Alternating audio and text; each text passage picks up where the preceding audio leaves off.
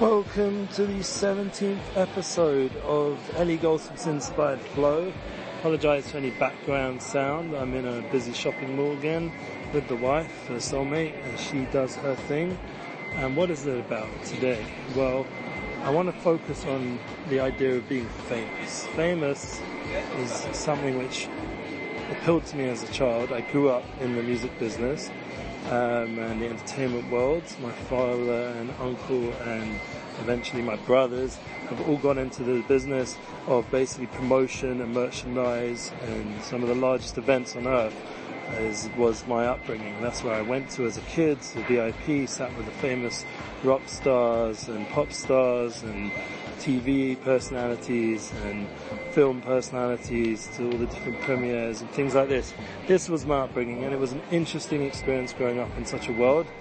And obviously I was quite popular amongst some of the friends because they all had the opportunity to uh, attend some of these events with me.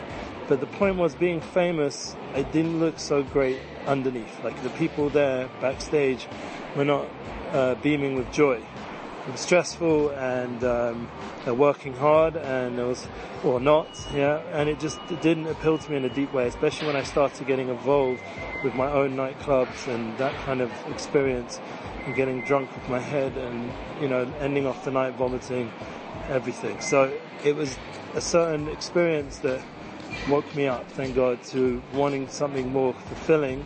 Uh, I'm not saying that my family, you know, God forbid, are doing such things, but I needed to just work it out what I was what I was looking for. So I really, I'm trying to give over a point of through my story is that for me, my personal journey was a matter of finding a more meaningful lifestyle. So I came to Israel and then I've been busy, you know, doing spiritual work to build that inner character and value system, which I believe is the key to business nowadays.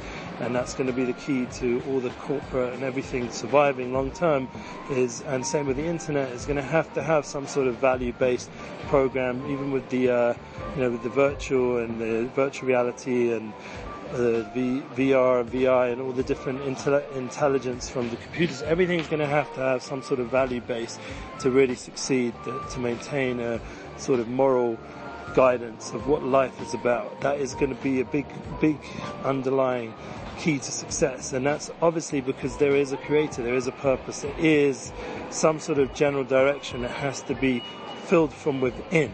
And that's the point that what we're going to say today. The, the idea is not just about doing your work and consultancy, but to have that meaning and fulfillment and flow.